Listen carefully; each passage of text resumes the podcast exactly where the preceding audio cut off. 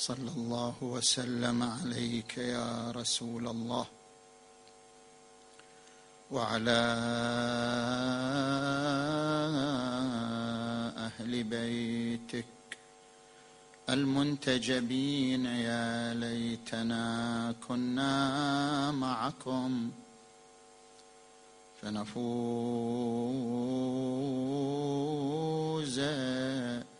فوزا عظيما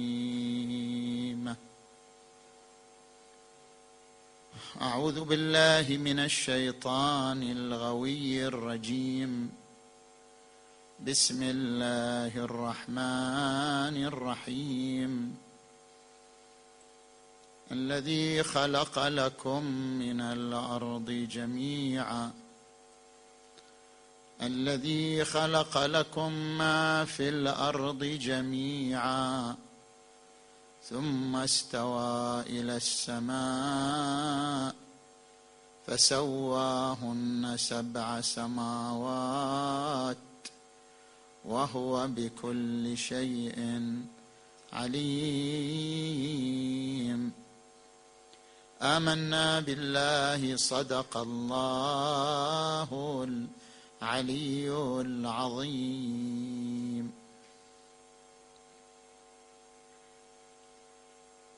انطلاقا من الآية المباركة نتناول ثلاثة محاور. في التزاوج بين العلل الأربع وفي الفرق بين المفرده الأخلاقية والمفرده القانونية. وفي أبعاد الملكية. نأتي إلى المحور الأول. الفلاسفة يقولون العلل أربع فاعلية ومادية وصورية وغائية. مثلا النجار حينما يصنع الكرسي أو يصنع السرير. ففي هذا العمل تجتمع عوامل أربعة وعلل أربع. فهناك علة فاعلية وهو النجار الذي بذل جهده في صنع هذا السرير. وهناك علة مادية وهي الخشب المادة الخشبية التي منها صنع السرير. وهناك العلة الصورية وهي الهيئة والشكل والكيفية التي على إثرها وجد السرير. وهناك العلة الغائية يعني الهدف والغاية من صنع هذا السرير ألا وهو الاستخدام في مجال النوم والاستراحة. العلل الأربع فاعلية ومادية وصورية وغائية تجتمع في عمل واحد في جهد واحد. هذا الوجود الذي نعيش فيه هذا الكون الذي نعيش فيه تزاوجت فيه العلل الاربع واجتمعت فيه العوامل الأربعة. كيف؟ تمت مسيرة الوجود عبر هذه العلل الأربع والعوامل الاربعه وذلك من خلال عدة أجزاء أشرحها لك. الجزء الأول عمر هذا الوجود بحسب نظرية الانفجار العظيم ثلاثة عشر مليار سنة فاصلة سبعة. كيف بدأ الوجود؟ أربعمائة مليون سنة ظلام دامس. بعد الانفجار أربعمائة مليون سنة ظلام دامس. ثم تشكلت النجوم العملاقة. ثم لم تلبث عمرا طويلا حتى انفجرت. وتحولت العناصر البدائية بعد الانفجار إلى العناصر الثقيلة ومنها الهيدروجين والهيليوم وتكونت منها كواكب والجسيمات. هذا الجزء الأول هكذا تم. الجزء الثاني الجزء الثاني أن المجرات التي يتألف منها الكون الآن هذه ما جاءت إلا بعد الانفجار بسبعه مليار سنة. ما كانت. بعد مليار بعد سبعه مليار سنة من الانفجار العظيم جاءت هذه المجرات. كيف جاءت؟ جاءت من العناصر الثقيلة التي تمت عبر انفجار النجوم العملاقة.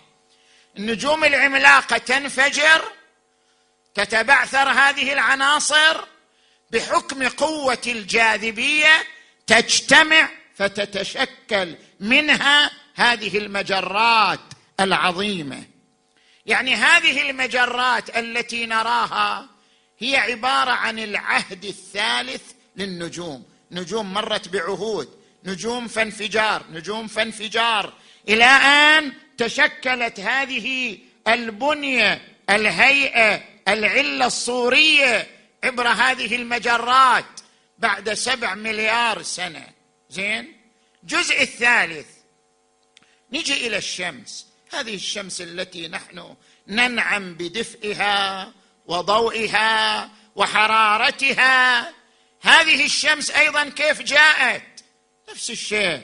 هذه الشمس تكونت من عناصر جاءت نتيجة انفجار نجوم عملاقة فتكونت هذه الشمس. هي وبناتها. ترى الشمس كانت بناتها معها ثم انفصلت عنها بناتها.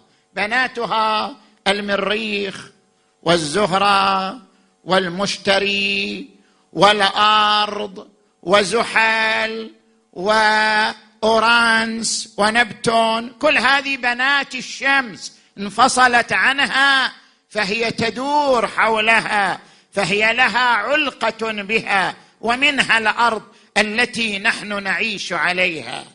الشمس ليست جسم صلب مثل الأرض مثل القمر مثل المريخ لا. الشمس هي كتلة غازية تعيش على ضوء انفجارات نووية في عمقها وفي داخلها.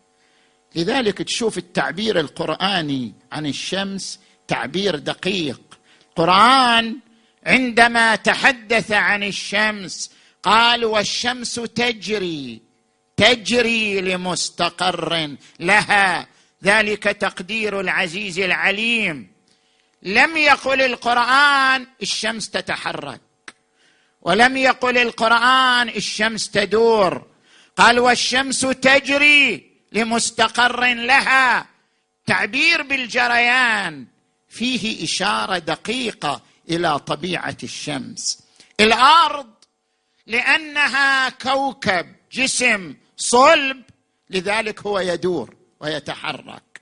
الشمس لأنها كتلة غازية ملتهبة هي لا تدور ولا تتحرك مثل الأجسام الصلبة وإنما تجري كما يجري الزيت على الأرض كما يجري الزيت على السطح والشمس تجري لمستقر لها.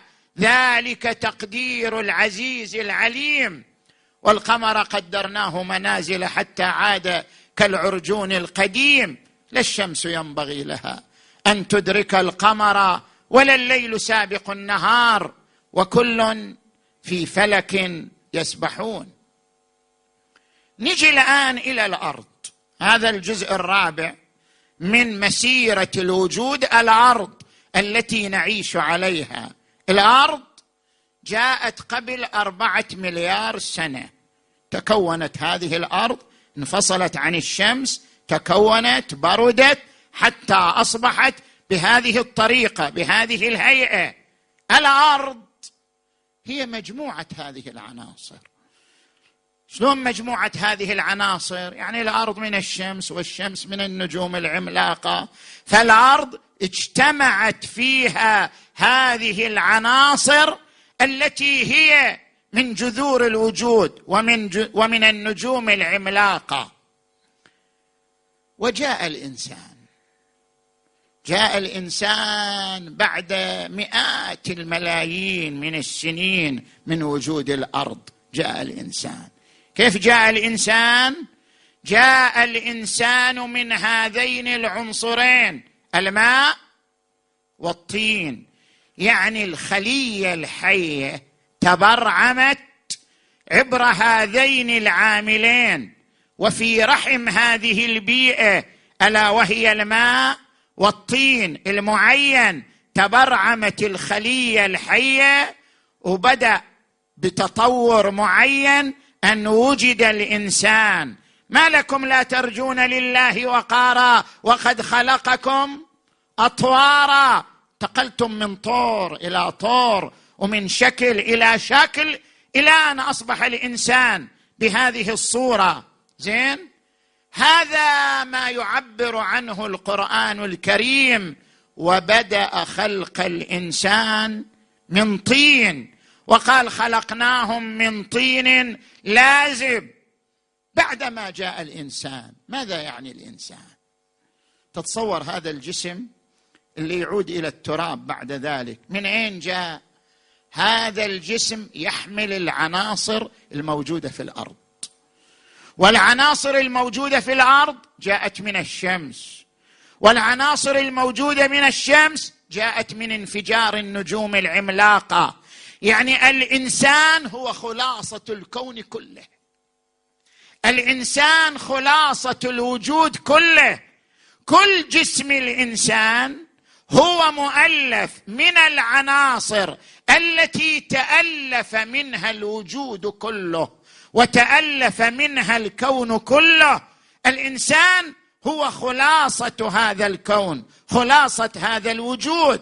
من هنا يعبر القرآن الكريم وسخر لكم ما في السماوات وما في الأرض. كيف سخر لنا ما في السماوات وما في الأرض؟ كل إنسان يتساءل كيف سخر لنا؟ وين سخر لنا المريخ؟ وين سخر لنا زحل؟ وين سخر لنا المشتري؟ كيف يقول سخر لنا ما في السماوات وما في الأرض؟ يعني أجسامكم وجودكم هي مجموعة عناصر جاءت من كل ما في السماوات وما في الأرض تشكلت بنيتكم وأجسادكم وسخر لكم ما في السماوات وما في الأرض. ويقول الشاعر أتحسب أنك جرم صغير؟ وفيك؟ وفيك انطوى العالم الأكبر. أنت خلاصة الوجود أنت مظهر الوجود كله. أيها الإنسان.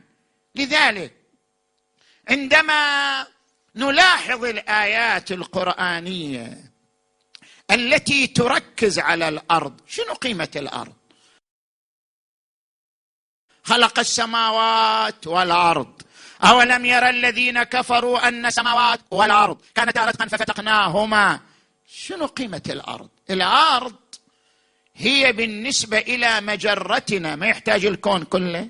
إذا تنسب الأرض لمجرتنا مجرتنا الشمسية التي نعيش فيها نسبة الأرض إلى مجرتنا نسبة ذرة من الغبار إلى الأرض.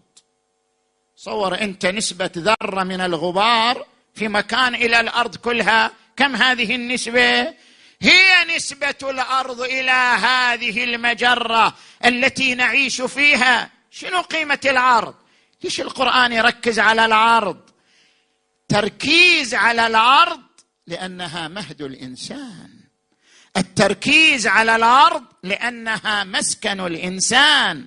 التركيز على الأرض هو تركيز على الإنسان.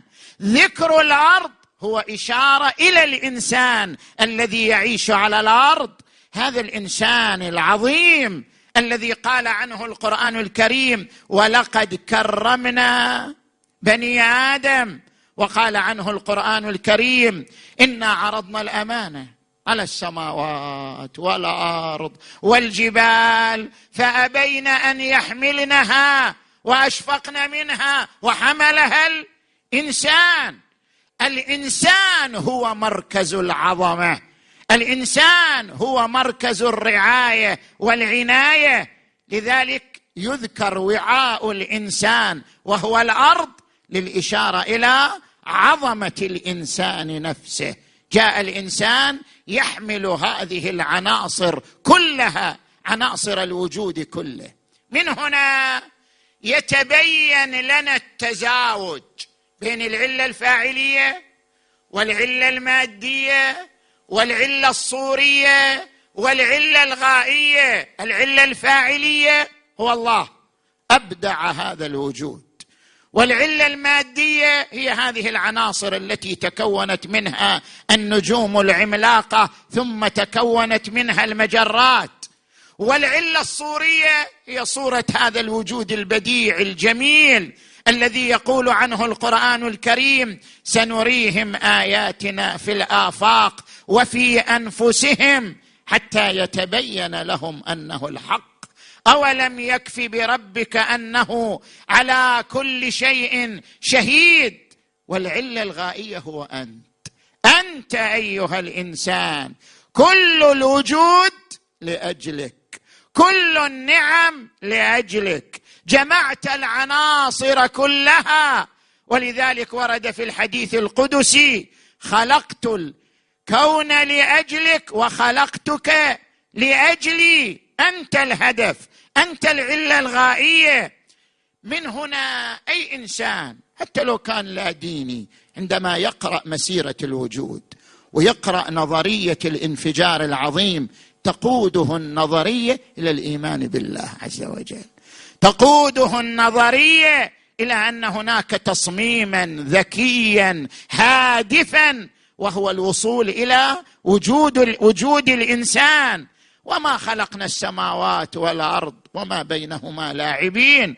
ما خلقناهما إلا بالحق. يعني لهدف وجود هذا الإنسان.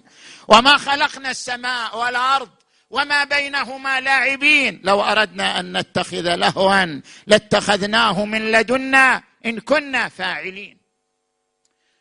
هذا هو المحور الأول. بيان كيف تزاوجت العلل الأربع فوجد الإنسان.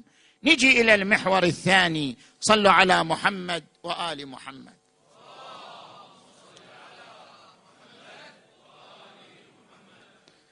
مسيرة الوجود أوصلتنا إلى لائحة الحقوق. هناك فرق يذكره علماء الأخلاق بين البعد الجمالي والبعد الأخلاقي والبعد الحقوقي. يعني هناك مفردات ثلاث. تذوق الجمال وحسن الأخلاق وأهمية الحقوق.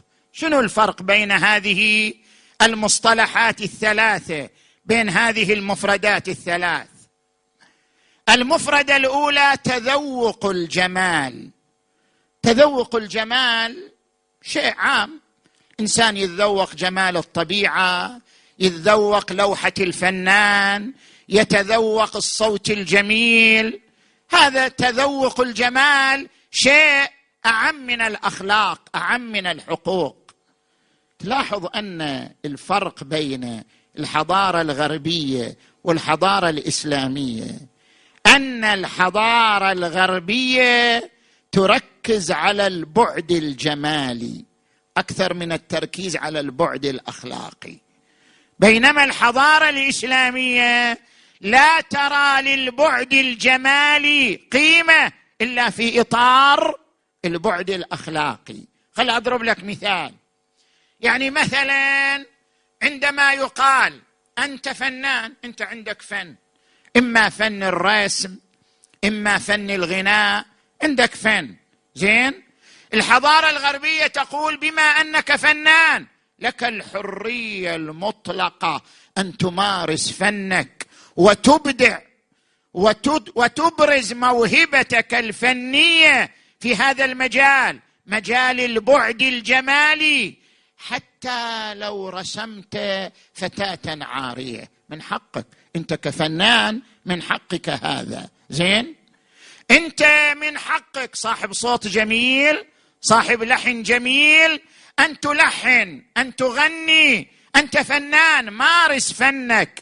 أبرز موهبتك حتى لو كانت أغنيتك مجموعة من ألفاظ الفسوق والمجون. أنت حر. لذلك تلاحظ تركيز على البعد الجمالي على حساب البعد الأخلاقي على حساب القيم الأخلاقية. بينما الحضارة الإسلامية تقول لا. الفن قيمة محترمة لكن في إطار الأخلاق.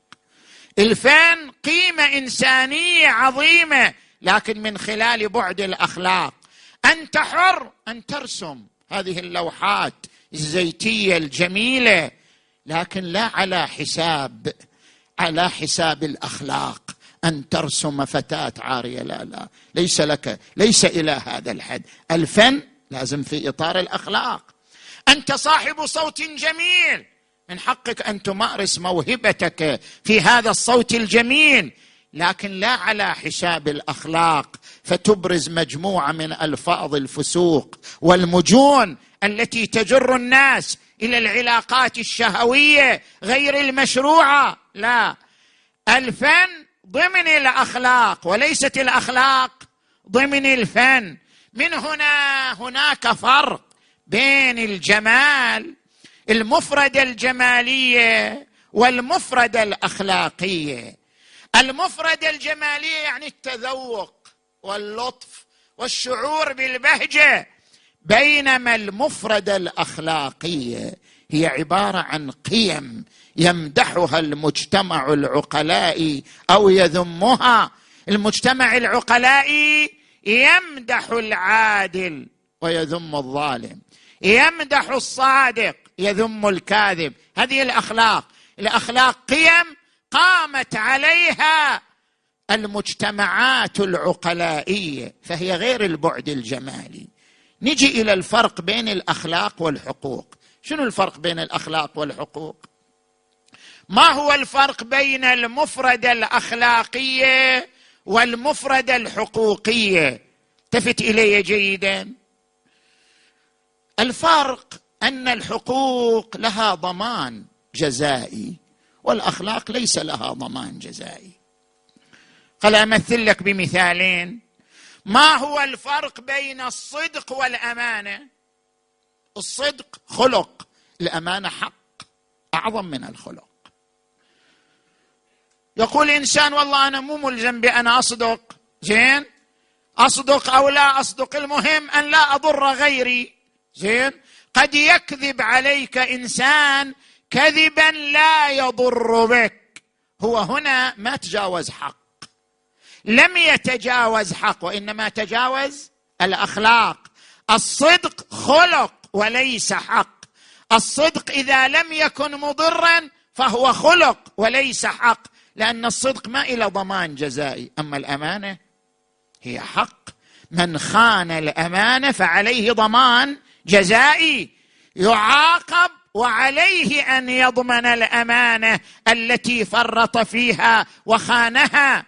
لذلك نعتبر الأمانة من مفردة الحقوق لأن عليها ضمان جزائي بينما نعتبر الصدق من مقولة الأخلاق لأنه ليس عليه ضمان جزائي.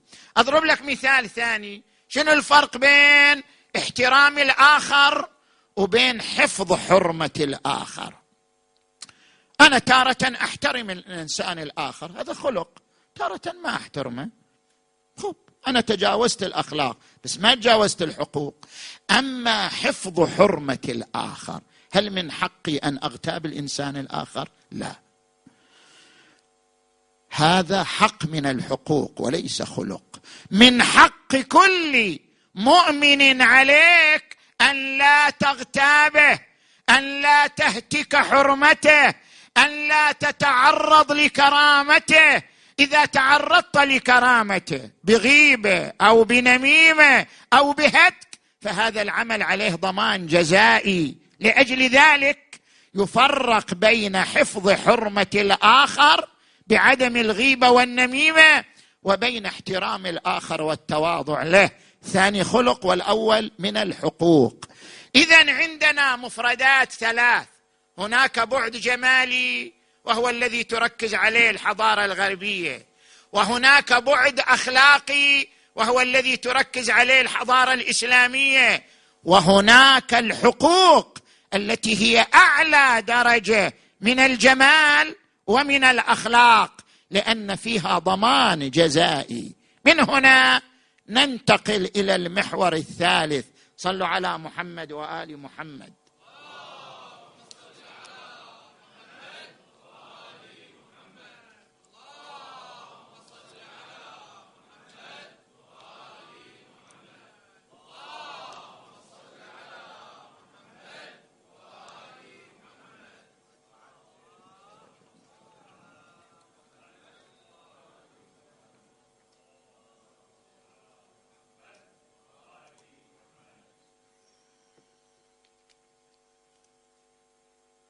المحور الثالث في أبعاد الملكية. من الحقوق حق الإنسان في الملكية. هذا الحق لابد أن نتفهم أبعاده. الملكية لها بعدان كما ذكر السيد الشهيد سيد محمد باقر الصدر. قدس سره في كتابه اقتصادنا في حديثه عن جهاز التوزيع. الملكية لها بعدان بعد اقتصادي وبعد قيمي. ما هو الفرق بين البعدين؟ البعد الاقتصادي والبعد القيمي. نجي إلى البعد الاقتصادي. من أين تأتي الملكية؟ كيف أملك الأشياء أنا؟ كيف أمتلك الأشياء؟ ما هو منشأ الملكية؟ هذا بعد اقتصادي. هناك عاملان ينتجان الملكية. عامل العمل والجهد والعامل الآخر الحاجة. العامل الأول وهو الجهد.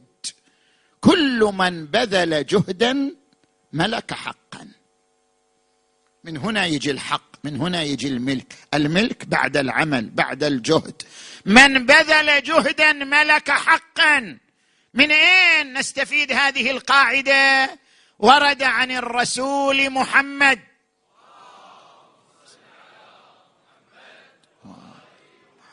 من أحيا أرضا مواتا فهي له. من سبق إلى ما لم يسبق إليه مسلم فهو أحق به. إحنا ننتزع من هذه الكلمات النبوية قاعدة. بذل الجهد يعني الملك يعني الاستحقاق. أنت تستخرج المعدن من الأرض تملكه. أنت تطور المادة المعدنية تشكل منها شيء تملكها. أنت تبتكر شيء تملك حق الملكية. ولذلك الآن كثير من فقهائنا يرى ذلك. يرى أن حق الاختراع حق البراءة هذه الحقوق الملكية المعنوية. يراها حقوق شرعية حقوق لا يتجاوز عليها. لو أنا اخترعت فكرة أنا أملك هذه الفكرة. لو اخترعت طريقة علمية معينة لا يجوز استخدامها بدون إذني. أنا أمتلك هذه الطريقة. كل من ابتكر كل من اخترع كل من أنتج فله نتيجة جهده وله نتيجة عمله. كل هذا يدخل ضمن هذه القاعدة. من بذل جهدا ملك حقا. نتيجة جهده يملكها. خلق لكم ما في الأرض جميعا. أنتم تملكون ما في الأرض. إذا قمتم باستخراجه أو بتطويره أو بإنتاجه أو بالعناية به فهو لكم نتيجة جهودكم. زين؟ هذا العامل الأول. العامل الثاني الحاجة. هل الحاجة تعني الملك؟ في الاقتصاد الرأسمالي الحاجة عامل سلبي للملك وليست عامل إيجابي. شلون عامل سلبي؟ أشرح لك هذه النقطة. عامل سلبي عندنا قانون وهو التوازن بين العرض والطلب. كلما زاد العرض على الطلب تضاءلت القيمة بل قد تتحول إلى كساد. إذا البضاعة يزيد عرضها في السوق على طلبها تقل قيمتها. حتى الإنسان شوف الإنسان مثل البضاعة. الإنسان أيضا طاقة تستخدم وتستنمى. أيضا الإنسان إذا يصير عرضه أكثر من طلبه تقل قيمته.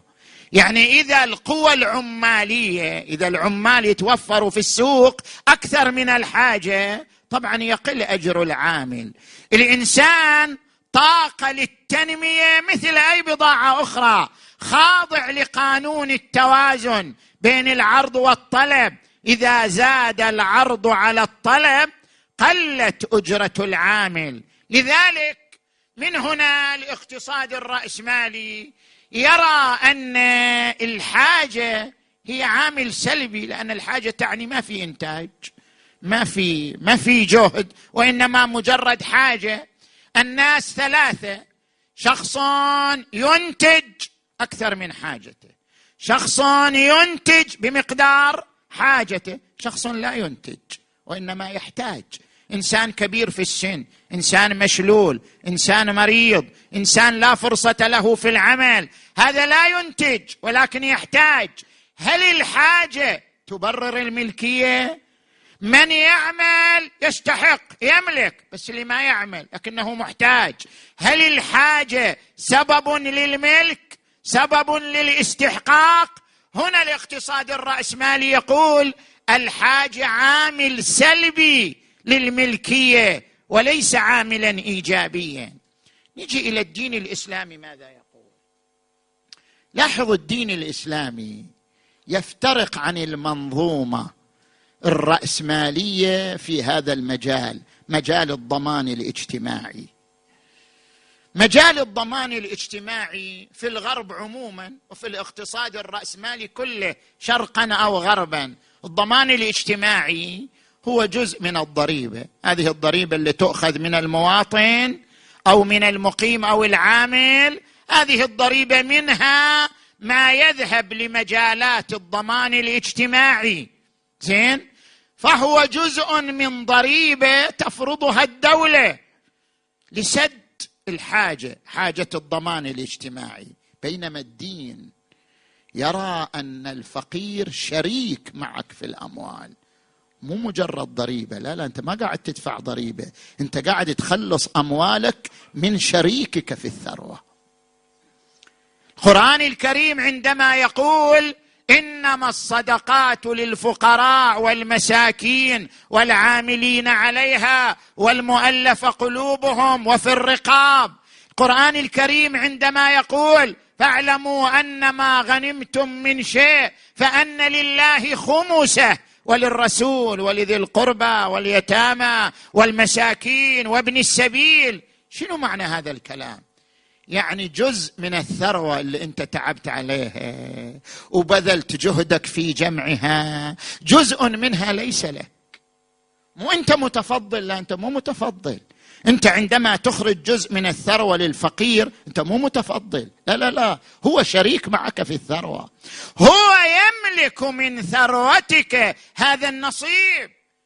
بل الخمس أعظم من ذلك. عشرين بالمئة.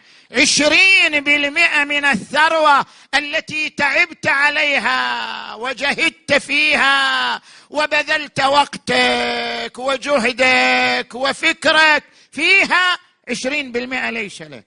ليس لك من الأول. يعني هذا الفقير والمسكين وابن السبيل شريكك في ثروتك بدون أي عمل بمنطق الحاجة.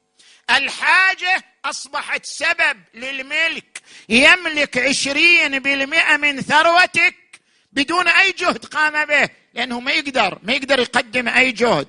هو مشلول هو كبير سن هو أي شيء كان. لكن شريك معك في الثروة. اذا الحضارة الإسلامية ما تتكلم عن ضريبة. الزكاة ليست ضريبة. الخمس ليس ضريبة. الحضارة الإسلامية ما تتكلم عن صدقة وتطوع. لا لا لا. الإنفاق الاجتماعي شيء والضمان الاجتماعي شيء آخر. الإنفاق نعم إنفاق تطوع عمل خير. القران الكريم يقول لن تنالوا البر حتى تنفقوا مما تحبون. هذا يسموه إنفاق.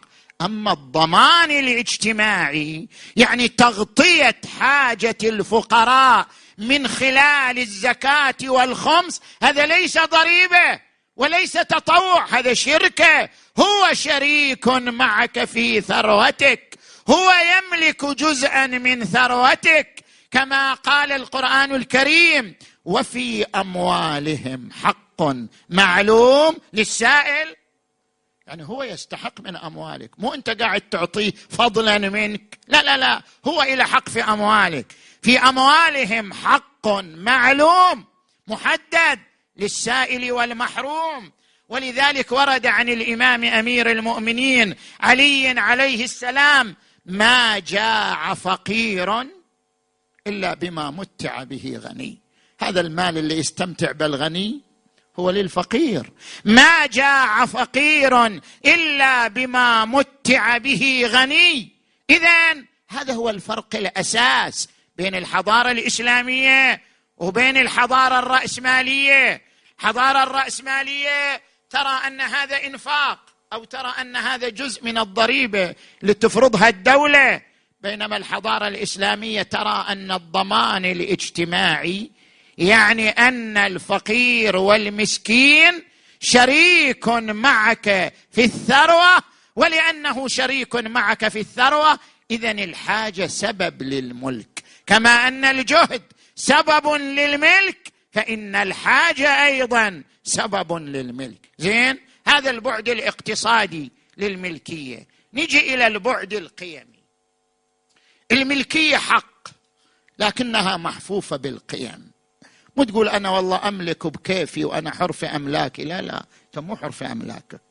لست حرا في أموالك. كيف أنا هي أموالي؟ كيف لست حرا فيها؟ ترى المحورية مو الك المحورية لله. المحورية في كل شيء ليست للإنسان وإنما لمن استخلفه. وإذ قال ربك للملائكة إني جاعل في الأرض. أنت مجرد خليفة ترى. أنت مو المالك الحقيقي. أنت مو المحور الحقيقي. أنت خليفة على المال خليفة على الطاقة خليفة على كل هذه المعادن والكنوز. إني جاعل في الأرض خليفة. انت مجرد خليفة مجرد وكيل. اذا المحورية لمن استخلفك لمن وضعك امينا على هذه الكنوز والطاقات والمعادن. لأجل ذلك أنت محر في هذه الأموال. كيف؟ يقول القرآن الكريم ولا تؤتوا السفهاء أموالكم التي جعل الله لكم قياما. هي أموالكم. لكن مو من حقك التبذير ولا من حقك تؤتيها السفهاء. ليس من حقك أن تبذل الأموال في شراء المخدرات أو المسكرات أو ترويج المعاصي أو حتى التبذير بأن تشتري أشياء لا تحتاج إليها. ولا تبذر تبذيرا. إن المبذرين كانوا إخوان الشياطين وكان الشيطان لربه كفورا. ليس من حقك أن تضع الثروة إلا في مواضعها التي أمرك الله بها. ولا تؤتوا السفهاء أموالكم التي جعل الله لكم قياما. الثروة الاقتصاد إنما يقوم على الأموال. جعلها قيام يعني جعل قوام الاقتصاد بالثروة. لذلك ليس من حقك أن تهدم هذا الاقتصاد بالتبذير ووضع الأموال في غير مواضعها. زين. ومن البعد القيمي للملكية أنتهي به. أذكر هذه النقطة وأنتهي بها. ومن البعد القيمي للملكية أن كثير من الناس عندما يقرأ النصوص الدينية يفهم منها أن الدين ما يحث على الثروة. الدين يحث على الزهد وحث على الفقر. الدين لا يحث الإنسان على جمع الثروة. الدين منطقه سلبي تجاه الثروة والأموال. لا يحث الإنسان على جمع الثروات والأموال. إنما يحثه على الزهد والبعد عن الدنيا والتخلي عن الدنيا. هذا هو الدين. ابدا. ابدا. هذا المفهوم غير صحيح. غير صحيح ابدا. هناك فرق بين كنز الثروة وتحصيل الثروة. الدين يحثك على تحصيل الثروة. الدين يحثك على الغنى. الدين يحثك على الكسب. الدين يحثك على استعمار الأرض وبناء الحضارة. هو أنشأكم من الأرض واستعمركم فيها. استعمركم يعني طلب منكم الإعمار طلب منكم الإنتاج. هو أنشأكم من الأرض واستعمركم فيها. وورد عن الإمام أمير المؤمنين علي عليه السلام قيمة كل امرئ ما يحسنه. قيمتك في شيء في إنتاجك في عطائك. اذا اللي يتوهم أن الدين الإسلامي صورته سلبية تجاه الثروات. يقول لك لا لا لا تجمع ثروة ولا تبتلي بالأموال وخليك بعيد عن الدنيا وخليك زاهد في الدنيا لأن الإسلام هذا منطقه. ليس هذا منطقا صحيحا. كما أن الزهد في الدنيا خصلة جميلة كذلك جمع الثروة وتحصيلها المقترن بشكر النعمة هو أيضا خصلة جميلة. هي أيضا خصلة عظيمة يمدح عليها الدين ويحث عليها الإسلام. كيف؟ خل أذكر لك الآن بعض النصوص. الإمام أمير المؤمنين علي عليه السلام هذا اللي ذم الدنيا. وقال حب الدنيا رأس كل خطيئة. وقال إليك يا دنيا غري غيري فلقد بنتك ثلاثا.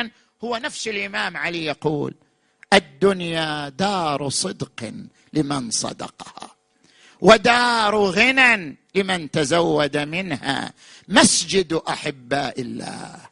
ومتجر أولياء الله ومهبط ملائكة الله. الدنيا لها صفات جميلة. إذا صدقها الإنسان فهي جميلة. دار صدق لمن صدقها ودار غنى لمن تزود منها. مسجد أحباء الله. وين الإنسان يتعبد؟ يتعبد في الدنيا. لذلك ورد عن الإمام علي عليه السلام ركعة لي في دنياكم أحب إلي من الجنة وما فيها. أنا في الدنيا عندي نصيب من جمال اللقاء مع الله عندي نصيب من لذة العبادة. ركعة لي في الدنيا أحب إلي من الجنة وما فيها. مسجد أحباء الله. متجر أولياء الله؟ مهبط ملائكة الله. الدنيا ليست ذميمة. الذميم هو التعلق بالدنيا وليس الدنيا. الذميم هو أن يطغى حب الدنيا على كل شؤونك وكل أعمالك وليست الدنيا هي الذميمة. أذكر لك نصوص أخرى. لاحظ بتركيز. هناك أخوان عاصم ابن زياد والحارث ابن زياد. هم أخوان. كلاهما تاجران متمولان. يملك أموال وثروات. بس كيف تعامل هذا وكيف تعامل هذا؟ عاصم عفوا الحارث بنى إلى دار واسعة. لأن عنده أموال وعنده ثروة بنى دارا واسعة. زين؟ ربما أكثر من حاجته. والحارث والعاص وعاصم أخوه ترك الثروة ترك الأموال ولبس المسوح وترك عائلته وتفرغ للعبادة في المسجد.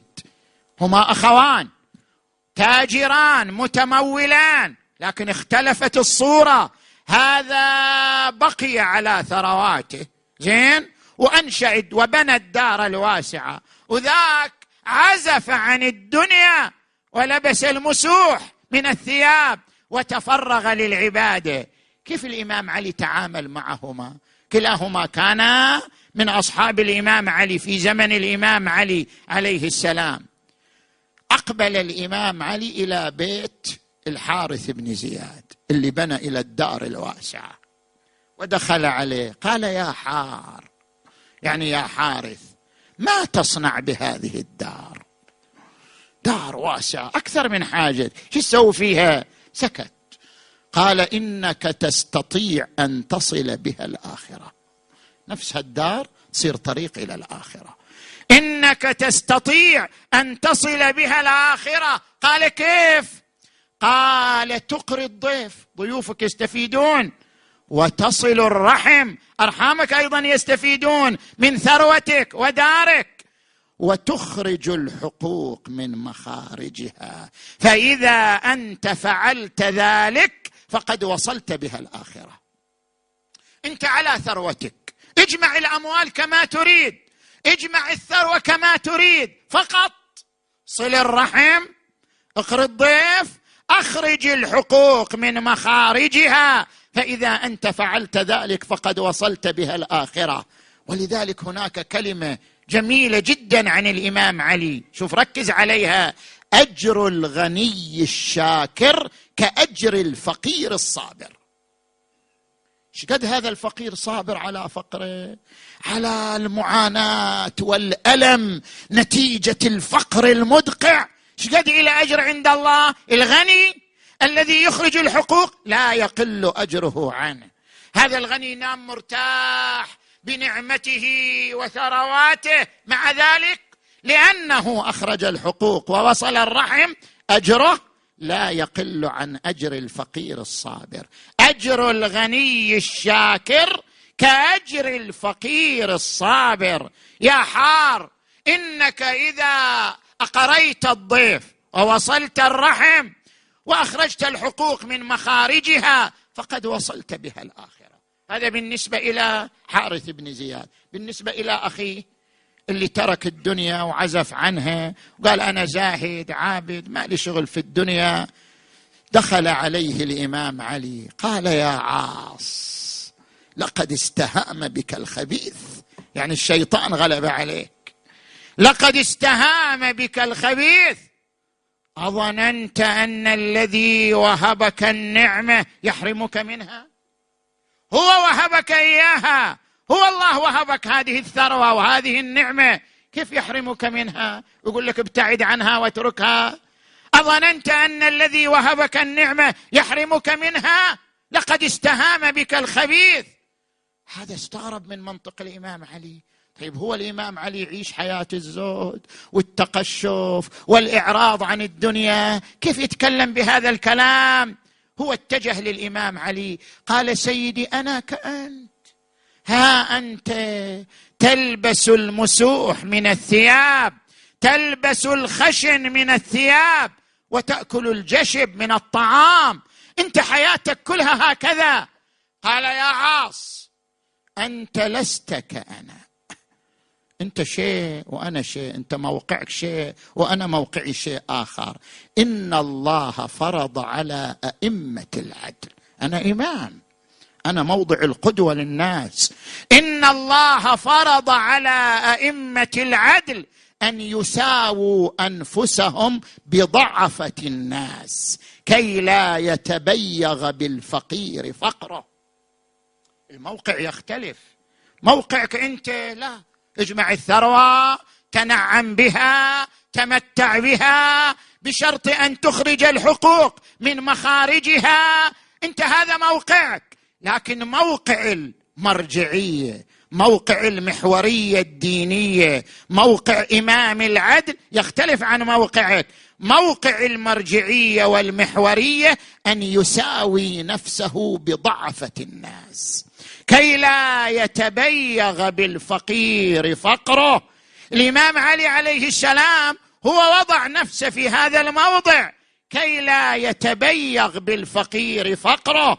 هو يعيش حياة الزهد حياة التقشف لأنه موضع القدوة موضع الإمامة موضع الزعامة الدينية بالنسبة للناس. لذلك دخل عليه ابن عباس وهو في منطقة ذي قار بالعراق يخصف نعله عنده نعل هو قاعد يخيطه رئيس ها رئيس الدولة الإسلامية قاعد يخيط نعله بيده.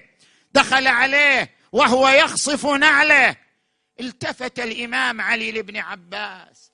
قال يا ابن عباس ما قيمة هذه النعل عندكم؟ شو تساوي في السوق؟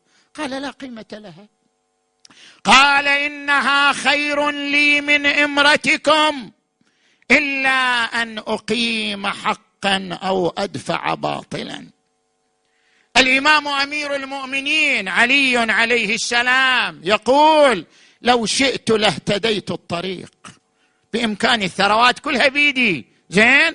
الفيء والأنفال وبيت مال المسلمين كله في يدي. لو شئت لاهتديت الطريق إلى مصفى هذا العسل ولباب هذا القمح ونسائج هذا القز ولكن هيهات أن يغلبني هواي أو يقودني جشعي إلى تخير الأطعمة ولعل باليمامة أو الحجاز. ليش الإمام يقول لعل؟ لأنه غطى حالات الفقر. ما بقيت حالات فقر في دولته. يقول لكن لعل لعل أكو فقير باليمامه بالحجاز. أنا ما وصلت إليه. ولعل باليمامه أو الحجاز من لا عهد له بالشبع ولا طمع له بالقرص. أأبيت مبطانا وحولي بطون غرثا وأكباد حرا. أأقنع من نفسي أن يقال لي أمير المؤمنين ولا أشاركهم في مكاره الدهر وحسبك داء أن تبيت ببطنة وحولك أكباد تحن إلى القد وكان يحمل جراب الطعام. مملوء بالخبز واللحم هو يأكل الخبز اليابس ويرش عليه الملح والخل لكن الخبز واللحم يحمله على ظهره ويدور به على البيوت التي يتفقدها أثناء حياته صلوات الله وسلامه عليه. وهذه السيرة انتقلت إلى أولاده من علي إلى الحسن والحسين إلى أولاده. لذلك يوم العاشر من المحرم حينما رفع الستر عن جسم الإمام الحسين حينما سلب الثوب الذي على صدره وانكشف ظهره قال عمر بن سعد يفخر علينا ابن فاطمة بأثر الجراب على ظهره. هذا الحسين عليه السلام سنين طويلة زين هو يحمل جراب الطعام يسير به بسيرة أبيه أمير المؤمنين.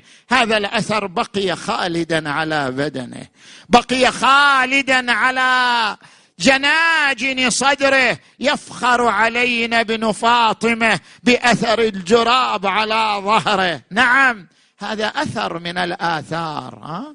لكن هناك آثار أخرى على جسده. هناك آثار أخرى على صدره على بدنه.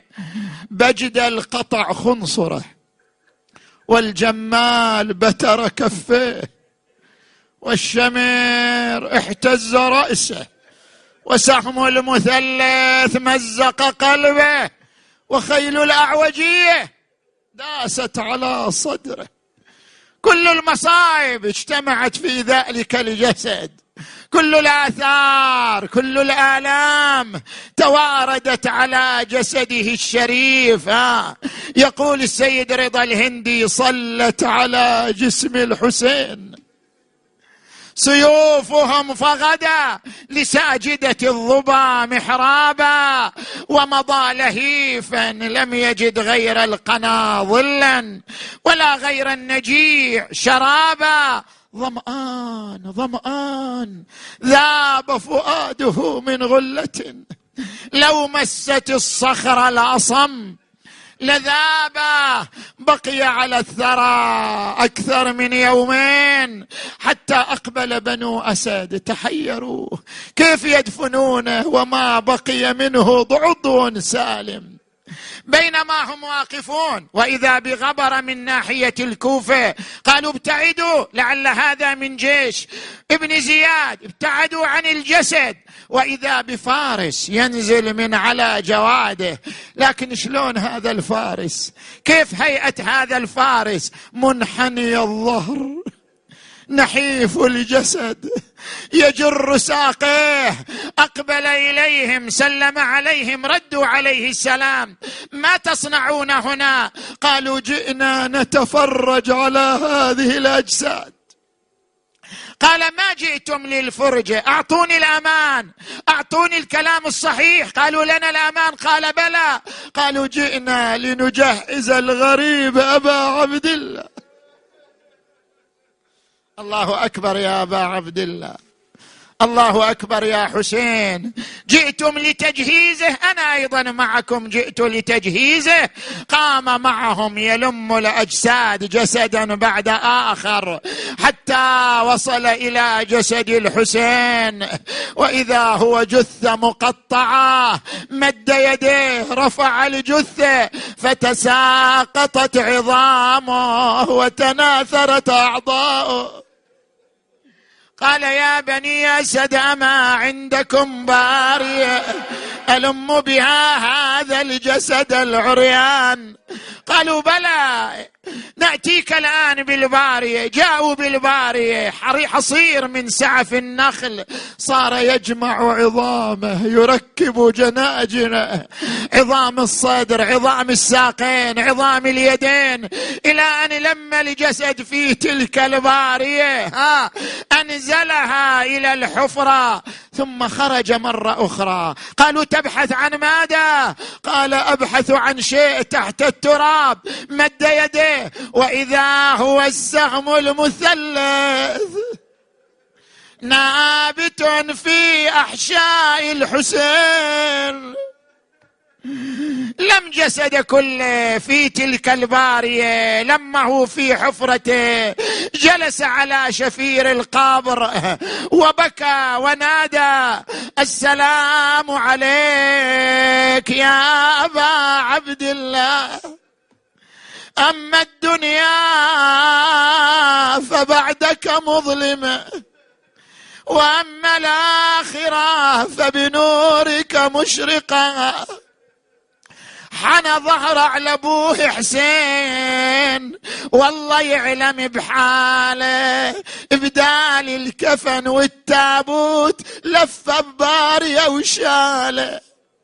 لم الجسد المطشر يا ويلي وجمع وصاله. وإحنا ليه في قبره وقلبه من شطر نصفين. لو قلنا الجسد لمه وجاب الخنصر المقطوع والكفين خلاه بقبره والجسد مجموع. هذا الجسد وين الراس؟ يا شيال راسلات لوحة ونكس عن بقايا الروز. رمحة أخاف يفوت ريح الهوى بجرحه. يا هلالا لما استتم كمالا غاله خسفه فأبدى غروبا. يا الله اللهم بالحسين الوجيه. وجده وأبيه وأمه وأخيه والتسعة من بنيه. اللهم اغفر ذنوبنا واستر عيوبنا وكفر عنا سيئاتنا وتوفنا مع الأبرار. اللهم اشف مرضانا ومرضى المؤمنين والمؤمنات واقض حوائجنا وحوائج المؤمنين والمؤمنات. وفقنا والمؤسسين والمؤمنين والمؤمنات لما تحب وترضى. اللهم عجل فرج وليك وابن أوليائك واكتب له النصر والظفر واجعلنا من أنصاره وأعوانه وإلى أرواح أمواتنا وأمواتكم وأموات المؤسسين والمؤمنين والمؤمنات الفاتحة تسبقها الصلوات. آل محمد.